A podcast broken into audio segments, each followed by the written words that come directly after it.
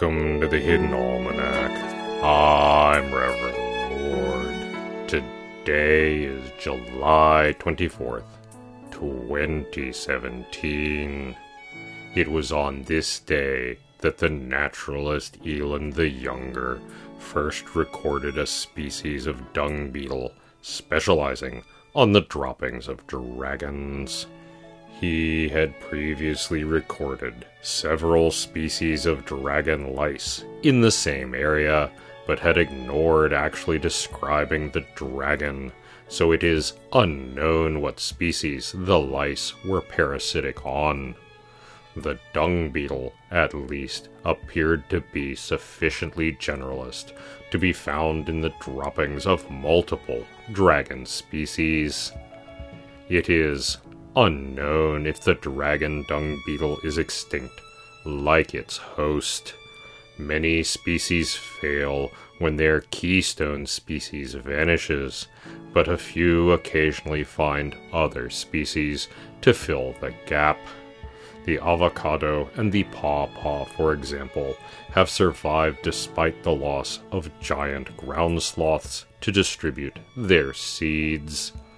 It is possible that Eland's dragon dung beetle could still be found on the floor of bat roosts or other similarly hot, toxic, ammonia rich environments. It is the feast day of the grape leaf skeletons. A number of skeletonizer insects are known throughout the world, so named for devouring leaves but leaving a fine tracery of veins behind. It is said that some 400 years ago, a plague of grape leaf skeletonizers, a type of moth, descended on the enormous vineyards of the Sal region in northern Trizantium. They stripped the leaves of flesh so that only the leaf skeletons remained.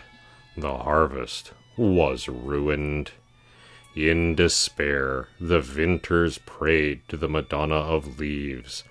It is said that the skeleton leaves began to glow with copper fire, and the skeletons of grapes began to grow beneath the leaves.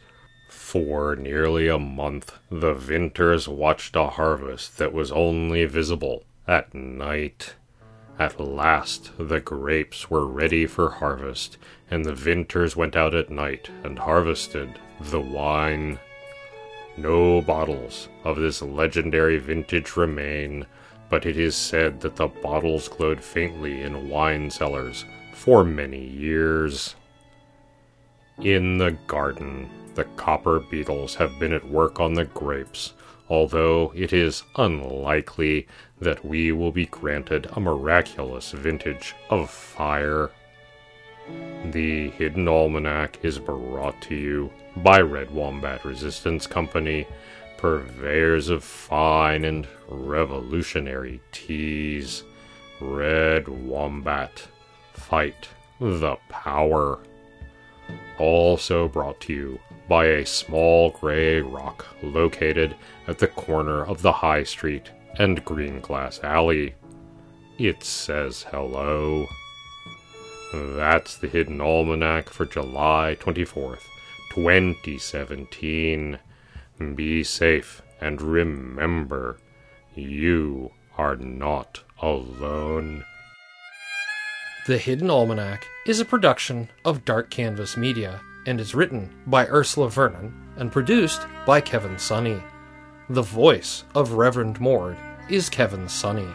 And the voice of Pastor Drum is Ursula Vernon. Our theme music is Moon Valley, and our exit music is Red in Black, both by Kosta T. You can hear more from Kosta T at the Free Music Archive. All other content is copyright 2013 through 2017, Ursula Vernon.